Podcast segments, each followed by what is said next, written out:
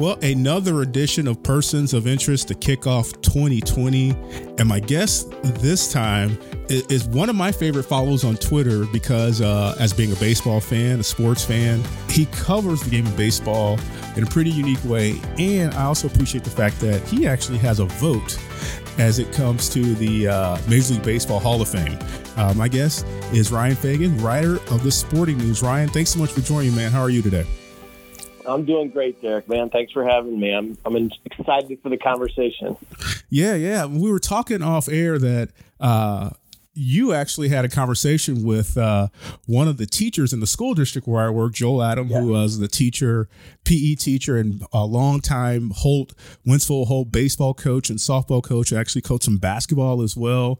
Uh, talking about some of the stories about uh, some of those baseball studs that he's had come through, and you've actually, you know, going back into before you got to the cover, before you got to the sporting news, actually had the chance to write and cover uh, and talk to Joel on a number of different occasions. Yeah, my first job out of undergrad was uh, working for the Suburban Journal papers of St. Charles County. Um, and that's where I cut my teeth. I covered high school sports on every level. I think the first event I ever covered was Duchesne versus Troy softball out at McNair Ballpark, and the final score that game wound up being like twenty-seven to three. And I was thinking, what am I doing with myself here? but you know, wound up staying there. Covered when that's when the River City Rascals, the minor league baseball team, uh, the Frontier League team started. So did a lot of the minor league sports. Did a lot of high school stuff, and you know, wound up, you know, back then there was only one Wentzville high school, so we just called it Wentzville. Yeah. Not Holt, but yeah, Joel was there, and you know he had uh, I think Wes Detwiler was there when I was there. Ross's older brother, and then Ross Detwiler obviously came through. Tim Melville. Um, when I got to Sporting News, um, that was when Tim Melville was uh, coming up and was the high draft pick. I remember doing a feature story on Tim for the Sporting News magazine, which was pretty cool because I kind of got to connect my hometown uh, my hometown county to my new job with the national publication. So yeah, there's a lot of a lot of deep roots in that St. Charles County area. That's awesome. That's awesome. I didn't I didn't know it, it went that deep for you, but that's cool to hear. Uh, so I, I, know you recently just moved back to the St. Louis yeah. area. So welcome back home. I guess I guess uh, you, you, mentioned undergrad. Where did you go to college, and where did you sort of find your interest in in journalism and being a sports writer? Well, I, I grew up in I grew up in St. Charles. Actually, I went to St. Charles High. Okay. Um, graduated from there in '94, which seems like a long time ago.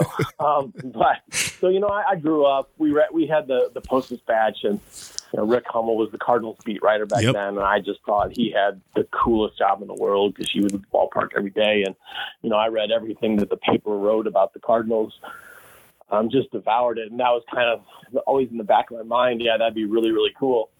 Um, so when I went to undergrad at Southwest Baptist University, which is up in Bolivar, Missouri. Okay, yeah.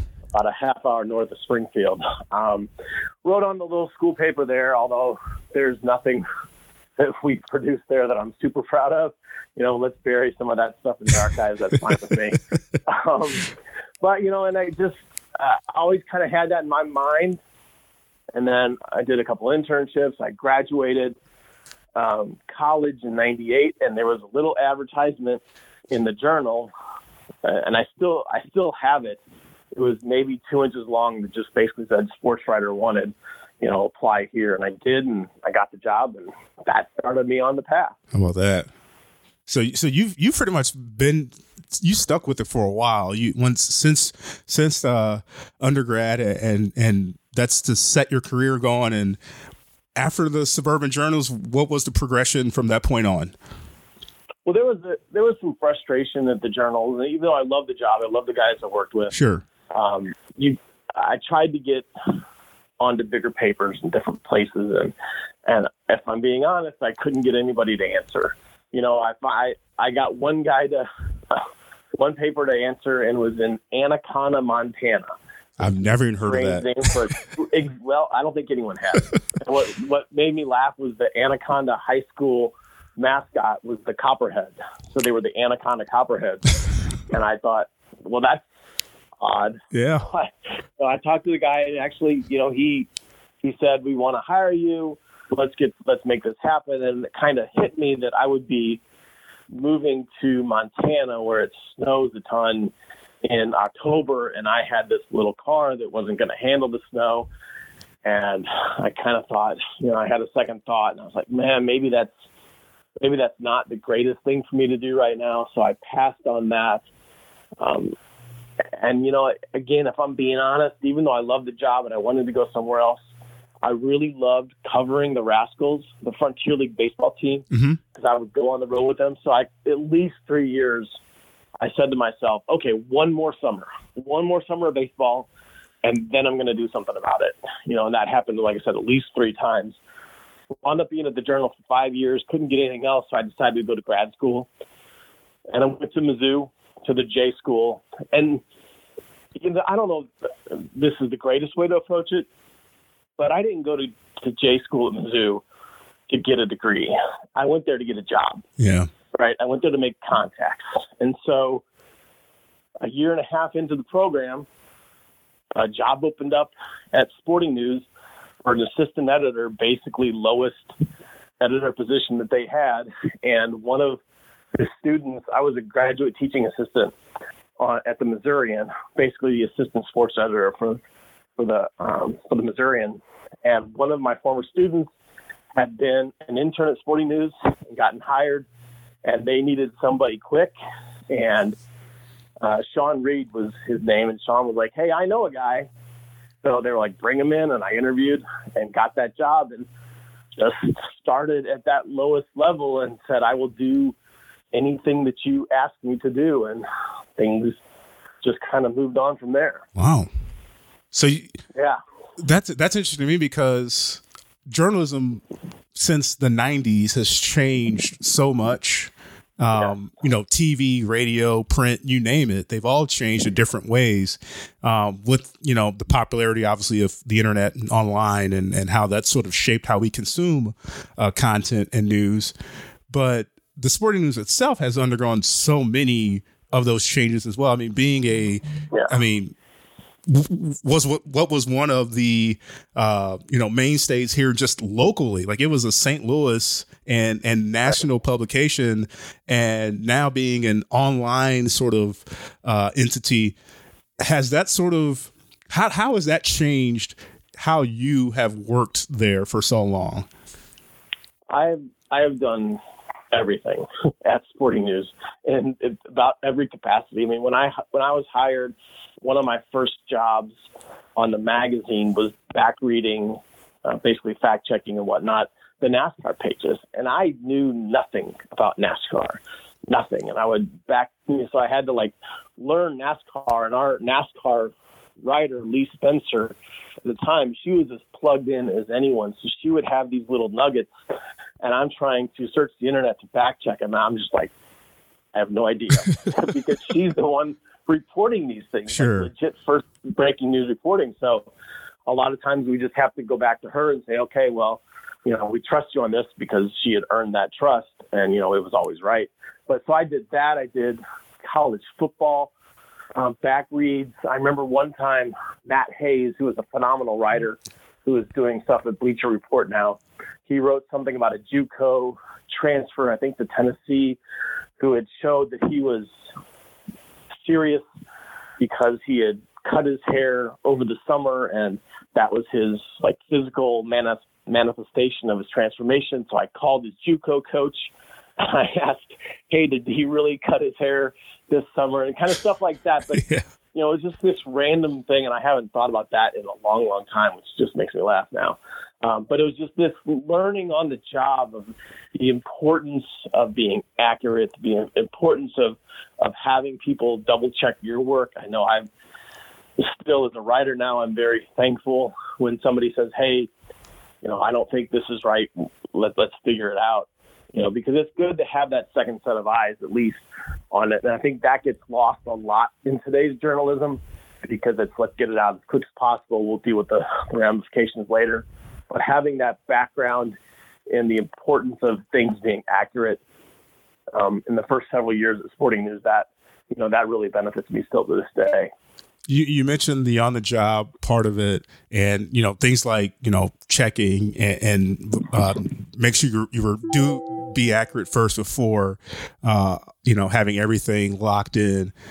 How much of that you attribute to things you learned in college or at Mizzou versus it really truly being on the job? Like are there are there parts of it that you know, man, I, this is not an experience I expected based on what I learned in college. This is I'm okay. I didn't know that's how it's going to be. You attribute some of that to really truly on the job experience. Well, I think a, lot of that early the early time at Sporting News was because, again, because growing up in St. Louis in, in the St. Louis area, I had a subscription to the Sporting News when I was a kid. I had for for many years growing up, I read it. I read the Sporting News and I read the, the Post Dispatch, and those were the two things that I really um, voraciously consumed. And so to have the job at Sporting News and to see my name in the masthead, and to know that even though the articles that I back read and fact checked didn't have my name on it, there was that responsibility. There was that weight to uphold the standards that had been in a magazine that has had existed since 1886. Yeah. So there was a lot of gravity to that. So that, as much as anything, um, put that weight in my mind on being correct and living up to those standards. And I think it's one thing to to read.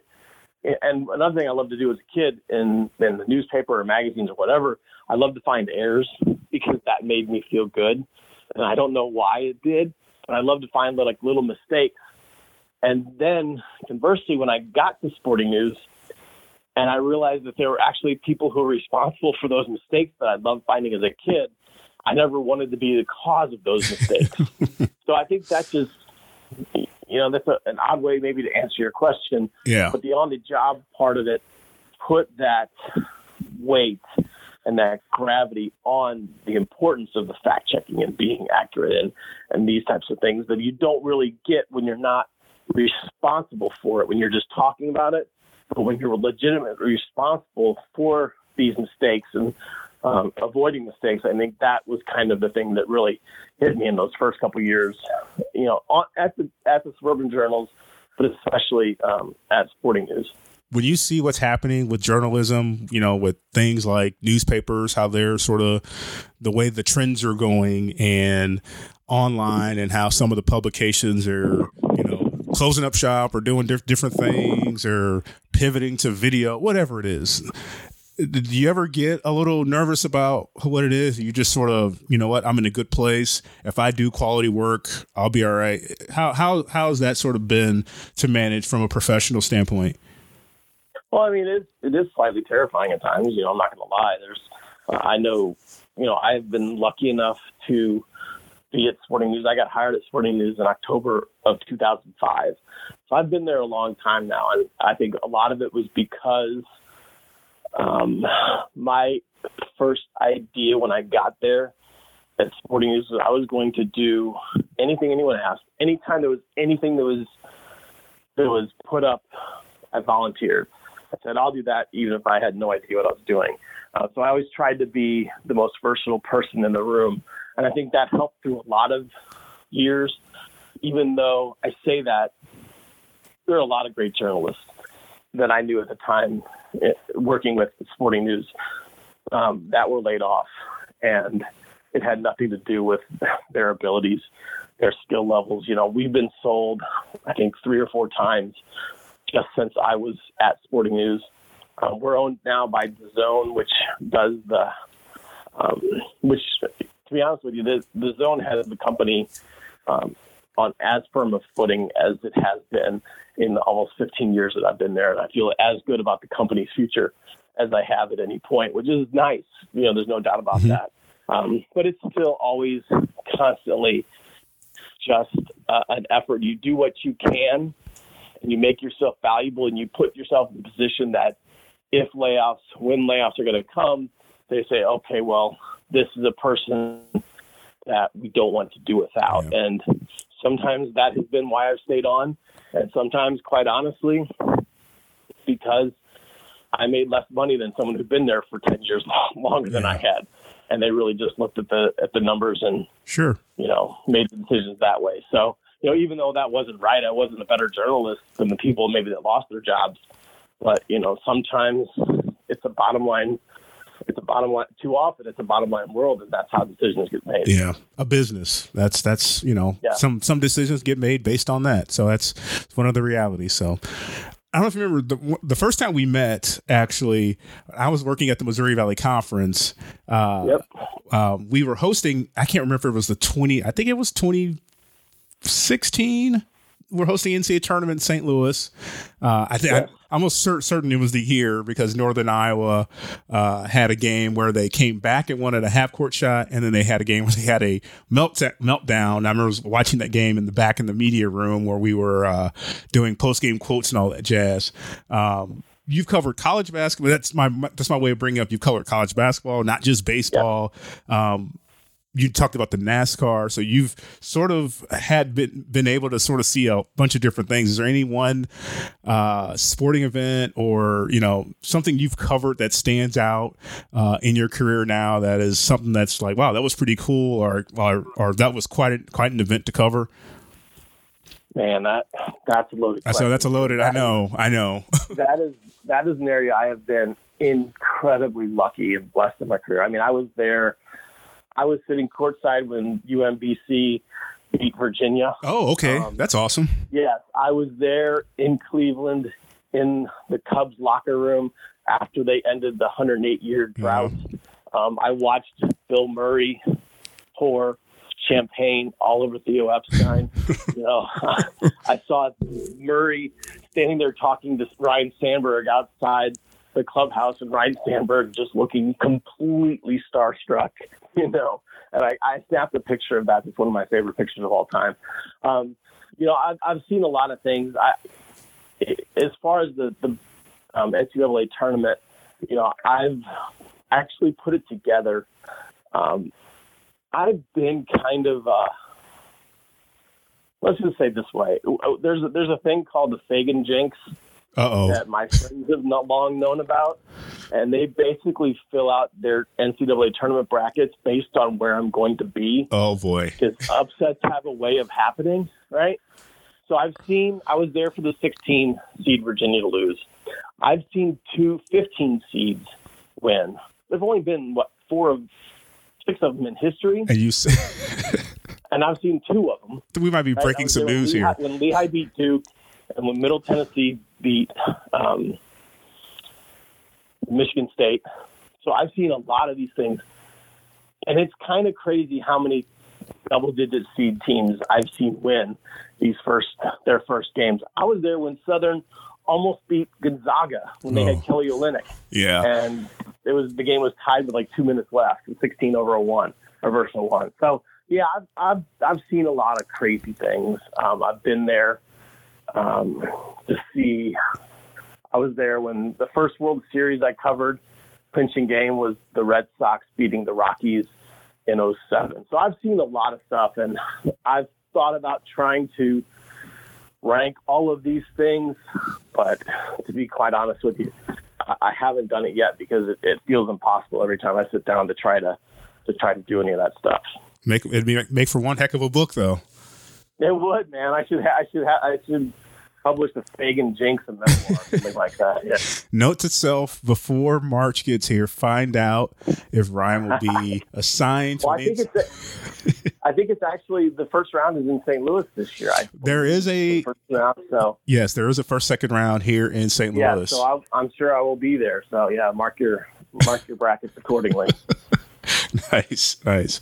Uh, so, one of the things I mentioned at the outset before we got started, you have the distinct honor of being a Hall of Fame voter for Major League Baseball. Yeah. Talk about that. Like, is it? How does that even happen? Like, when do you when do you find out? Wow, I'm, I'm going to be able to have some input on this the first year, and and what's that process like? I, I'm always curious because you hear from other writers and they'll they'll share on Twitter. Like I know you published your your ballot on um the Sporting News article about your ballot uh, and how you explain it that was recently put out, I believe, on the thirty first. Um, yes. Talk about just from your standpoint, you know, the, the type of uh, work that goes in because you, you hear writers or other people that say, I, am doing this because this guy finally deserves it, or you know, the steroid era. You know, people take different things into consideration. For you, when you fill out a Hall of Fame ballot on any given year, um, how much work and detail goes into it for you? There's there's a lot. I'm not going to lie, and we'll start here with how how I got the vote. If you're a member of the Baseball Writers Association mm-hmm. for 10 years, you get a Hall of Fame vote, right? And when I started Sporting News, they gave me a BBWAA card okay. my second year there, and they didn't even. I mean, maybe I shouldn't say this, but they didn't even tell me I was getting one. One of our guys, I think it was Bob Hilley, who was the deputy editor at the time, and one of the best journalists I've ever been around. He walked up to my desk and said, "Here you go." And I looked at it, and I was like, "Is that a BBWAA card?" And he said, "Yep." And I was just like, "You've got to be kidding me! This is the coolest thing ever." Um, and at the time, I was writing a little bit of baseball, but not a ton. But in the years since then, you know, I've I've worked my way up the ladder at Sporting News to be. Um, I, I've done a little bit of everything. I've covered yeah, NBA playoff games. I've covered um, a lot of college football in the past. I've done a lot of things, but um, being around baseball and being a, baseball writer was always the goal. And part of that goal was at some point I'd love to have a Hall of Fame vote. Um, and it's it's it's a lot, and I'm not going to lie. The, the first couple years, uh, the, the last couple years, I didn't have a vote leading up to that 10 year mark, I started to worry about it a little bit because there's a lot that goes into it. And, you know, the, the, the steroid era guys, I honestly didn't know what I was going to do, whether I was going to vote for Bonds and Clemens and the like, or whether I was going to say, no, you can't get in if you've been associated. Um, and that kept me up nights. I'm not going to lie because it's again, you know, I talk about the gravity of of being accurate when you're when you're writing things and you're saying things factually for, for the magazine, really, I mean, anything we do, anything we publish, but the gravity of having a Hall of Fame ballot was very intense and it was kind of overwhelming the first year or two. And it still feels like a great honor. Um, but because I've had time and I did practice ballots the last couple of years before, even though I never published them, I just kind of wanted to do it for myself to um, get used to what was going to happen, to the decisions I would have to make, and the logic behind it. And one of the things I've tried to do every year is, you know, a lot of people will write like, these are the 10 people I voted for, these are the six people I voted for, whatever, and they'll give like short little snippets. I try to give the longest ballot explanation out there. You know, the last couple years, the columns have been right around 6,000 words, which that's a lot, yeah. you know, but I try to be, I think it's important. I think it's super important for something like this to be as transparent with our thought processes as possible. And if there are guys that I'm waffling on, I'll say that. You know, I, I voted for Bobby Abreu this year, even though I don't know Bobby Abreu is a Cooperstown um, inevitability. I don't know that he's going to wind there, but here's something I have learned and I feel very strongly about this. It's too easy on a crowded ballot for guys to fall off the ballot in their first year.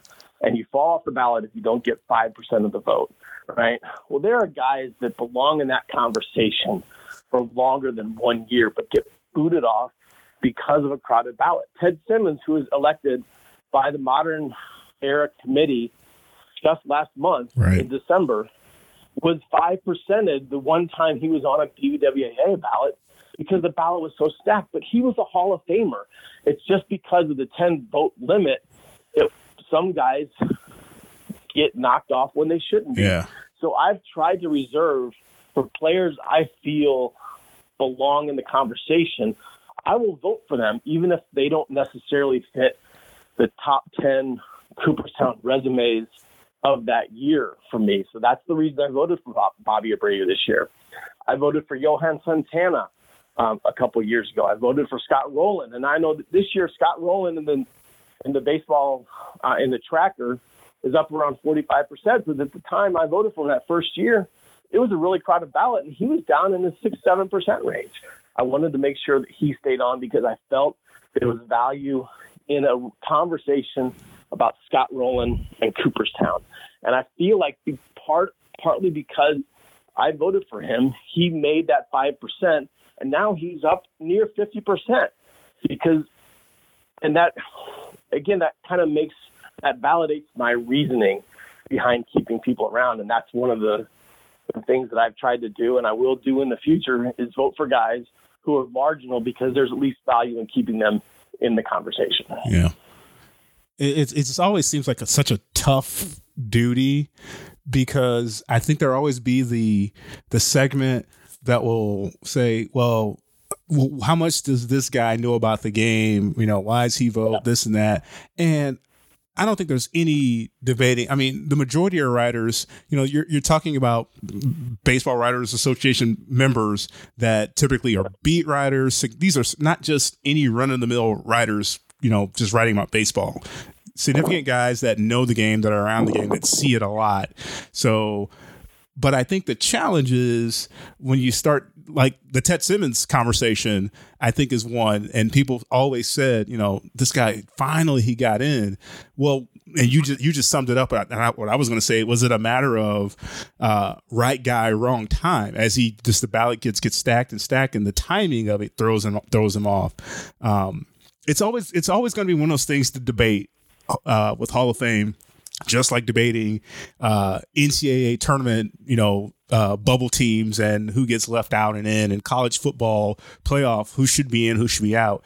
It's one of those great things about sports because if we don't have those debates, then you know what else is there, and just expanding the field or you know doing whatever is an easy solution. But there always will be that. Well, you left out this person. Well, you left out that person. So, right. um, I, yeah, and there, there, there's there's there's value in that. That's part of the fun of being uh, a sports journalist or a baseball writer, and you know, I did the, the NCAA tournament bracket projections for Sporting News for. I did them for a decade. This is the first year I won't have done any of them um, in, in the last, I think, ten or eleven years, something like that. So yeah, I've I've, um, I've heard a lot from fan bases when I leave their team out. Um, I've heard a lot from um, fan bases when I don't vote for their player. I'll say this right now. Atlanta Braves fans are not very happy with me because I didn't have Andruw Jones on my ballot. Um, so there's, but you know what? The passion that's there, the passion that's behind the anger, you know, maybe that doesn't manifest itself in the best way on Twitter or on Facebook or on email, but the passion yeah. that these these fans have, that's what I do love, and I try to remind myself that. Yes, they're mad, they're saying things about me they probably shouldn't say, and they probably wouldn't say to my face, but it's because they love this sport, this player, this game so much. And, you know, that's kind of why we are in this industry that we are because we had that same kind of passion and, and love for a sport and this event and this competition. So I try to always very much temper my responses and not get into tangential conversations that are not going to be beneficial to anybody. Good for you. There's so much of that nowadays. it's hard. Yeah. It is hard. But I try to be very mindful of that. Yeah, we could use a whole lot more of that in 2020, and just taking a step back and realizing, okay, I get it. They're angry, and and on the other end, you know, hey, we don't all need to be keyboard warriors and you know we can we can tweet at people just like we would talk to them when we see them in person. So um, my last question for you and this goes back to the state of the you know industry kind of thing. The sporting news has sort of been one of those transgenerational publications um, going back to when it was in print and, and as an online uh, entity. When you see places like the athletic pop up and you know people that are investing money to get these other entities off the ground and going and and writers you know leaving you know established newspapers or whatever it is. And in some cases not their choice. Some in some cases they were let go and they right. they found a lifeline with a place like the athletic and things like that. Um, what are your thoughts on how those business models and if they are sustainable. Like the athletic, I think, is it, it seems to be working. Um, right. They have a different sort of, of strategy there with the subscriptions and and you know not heavy with the advertising versus you know places like our local newspaper here, the St. Louis Post Dispatch, and there is a paywall on the website, and they really want people to subscribe still to the paper and subscribe online. They've got different tiers, and you know you get this kind of writing f- for this and certain things behind the paywall. All all those kind of things there um, just your your thoughts on that because it seems like I feel if we're not careful be, that there could just sort of be this thing of what happens when it goes away because we have to have information. I'm not just talking sports in this case. We really need journalism and people that are saying, "Oh, I, I, I click on it and read it, but I can't," or too many ads. You know, I don't. I don't sometimes think that people understand that it is a business and it is a career for people like yourself. And you know it's it's i get it. It's not you know the the business down the street that is perf- offering a service but that's what you guys are doing. It's a service. You're reporting for us. Do you i'm, I'm going long-winded here i'm trying to you know figure out the perfect way of asking this question but i just i just feel like some people just don't recognize because in the old days, you know, you could just click on it and read it, or the newspaper was a quarter or 25 cents. And now when you say, right. you know, subscribe to get it, people don't seem as willing to to do it. Now the sport news has got a different setup there, but um, just the state of journalism as a whole, you know, I don't know if m- most people are really sort of adopting to what it's becoming, I guess. Right. Well, here's my, my first thought is something you mentioned about journalism, the importance. Journalism is is so important. It's it's it was important in the 1800s. It was important in the early 1900s. It's as important now it is as it ever has been um, in an era where companies and governments and whatever they're putting out their own biased view of things. They're putting their spin on it. Um, it's so important to have independent journalists verifying what they've said. It's important to have independent journalists doing research and digging to to expose different things. And again, this is not so much sports journalism. Right, right. This journalism, news journalism. It's it's so important. It's as important, maybe more important than ever. My hope to tie it back to sports. Okay, my hope is that the athletic succeeds, thrives, becomes a stalwart, even more so than it has been, because on one hand, I know a lot of great journalists that are there that that are friends of mine that they love the experience and they said it's been great. And I love what the athletic does, right? The content that they produce, the stories they produce, the way they produce them is great. The writers, the editors, they've done a phenomenal job. So I want them to keep their jobs.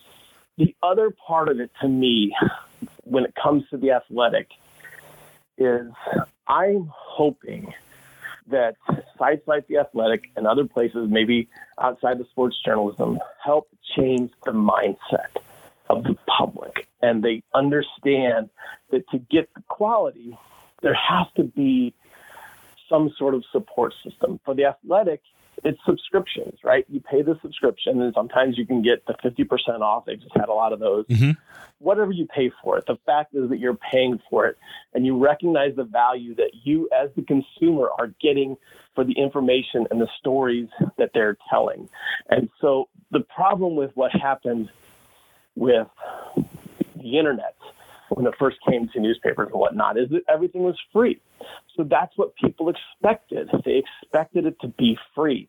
And because it was free for so long, and because attempts to monetize it were almost always clunky, were never easy, they made it more complicated. People just said, okay, well, there are enough free things out there that we're not going to pay for it. But I'm hoping, and maybe this is a pipe dream, but I'm hoping that the athletic is part of the tide, uh, part of the thing that turns that tide. That people understand, yes, we need these things out there, and it's worth supporting them with twenty dollars a year, forty dollars a year, whatever. I don't know how that works exactly. I don't know what the the tipping point is. Like, how much is too much? I know now, even with different publications, you know, I subscribe to several different sites online, but you know, it's hard to subscribe to the Washington Post and the LA Times and the New York Times and all of these different places Right. because then you feel like you're spending a hundred dollars a month, two hundred dollars a month, and I don't have two hundred dollars a month, so I don't know what that, like I said, uh, that tipping point is. But I'm hoping that places like the Athletic just show the value in supporting good, independent journalists, and maybe at some point that's part of a small part of what turns the tide and the country, and we all realize the value that that the newspapers and magazines provide. So that's my hope. And again, that's a long-winded explanation Yeah. to answer to whatever your to your question as it was. But that's kind of what kept coming into my mind as you were as you were talking. Yeah, no, no, no. You, you summed it up perfectly because as as you were going there, I was like, I guess the par- the parallel to me is the way television has changed. Like, Yeah. talk about people cord cutting, you know, mm-hmm. and you know Netflix and Hulu, and it's it's another way we get content. You know, we in, instead of waiting for a TV show a week, you know, every Thursday night and to watch the next episode, you know, people just want to watch all 10 and in one day you know it's it's it's a different way of getting content and it's a subscription there. Hey it's a subscription here. So um no i i, I feel the same. I subscribe to a couple different ones myself. So um again the ones i feel passionate about and they've got something interesting i want to read hey that's that's it. Right. And I, I get it. You can't subscribe to them all. I feel the same way. Find the ones that are for you and maybe you can rotate them on and off. So um, yeah, Yeah. I, I, hope I hope I'm along the same lines of what you said that you know the mindset could get changed because um, I, I understand. I think I sort of got it more after I left the Missouri Valley Conference because I had developed a, a relationship with all the beat writers and what they did, Yeah. and it's kind of like, Yeah. well, they're they're they don't have any you know ill will towards any coaches or administrators. They're just trying to report. And i get it. They their means of reporting might be different and and how they handle it. But now I look at it as an outsider because I don't work there anymore, and I'm like, okay, these guys are just trying to give me the viewpoint of what's going on. I can still form my own opinion, but Right. they're inside, they can ask questions, and that's where I'm like, oh, okay, I get it. So it it, it took something for me to happen, and I, that was that was the aha for me is uh, of of uh, journalism. But again, as someone that is a terrible writer, I'm a, I'm a visual graphic design techie person's here, so so I appreciate uh, the effort that that's a huge that's a huge part of the journalism era now that maybe wasn't 50 years ago. But Yeah. yeah, that's th- those kind of skills are ones that if I was looking back, I would have I would have garnered those skills more than I have. really Put it that way. oh yes, for sure. Because I think the, the visual aspect of storytelling is is huge. You know, and that's one of the things that. Um, that we did very well with Sporting News Magazine when we still printed. hmm hmm Um, that it just gets lost online so many times. yeah Um, that really, it doesn't. You know, stories don't grab you as much when they don't have that that first thing to kind of draw you in. That you know the visuals, that the graphics or whatever. So And- I mean, it, it's out there. It, it certainly can be, and you can do better stuff on the web. It just doesn't always happen Right. to that extent. Yeah, and I get that. I mean, people, you know, visuals grab people's attention. I get it. Yeah. So, you know, cool. Well, sir, I really appreciate your time, man. This has been insightful and me getting to dig into your uh, your mind on a couple different things. I've always appreciated to get a viewpoint of folks on on all these different topics. So, uh, tell the folks how they can sort of follow your writing and follow you on social media to keep up with uh, what's going on with your uh, your work. Well, mostly I'm, I'm, I'm on Twitter. It's just my uh, name at Ryan Fagan. It's F A G A N. Um, I have an Instagram account, but it's mostly just pictures of my little kid, my little 16 month old girl, because she's ridiculously adorable right now. So, um, I, at some point, and I will do more baseball pictures now that I've moved back to St. Louis. That's part of the whole thing. It's been the ballpark a lot more. Awesome. Um, so there will be a lot of that stuff as the season kicks off, but right now it's mostly just pictures of my little girl. Uh, so yeah, sportingnews.com, we have you know, we try to put out as much content as we can on a, on a regular basis there. And so that, those are those are the best ways. And you know, if anybody always has ideas, you know, feel free to hit me. My DMs are open. My email's on the, the Twitter bio. I'm, I'm pretty sure. So, yeah. Trip to spring training in your future? It will be. Yeah, we haven't figured out which which side I'm going to yet, but I'll I'll be down there at some point. Well, sir, I appreciate your time, man. Thanks again. It's been good. I've enjoyed it. Thanks, Derek.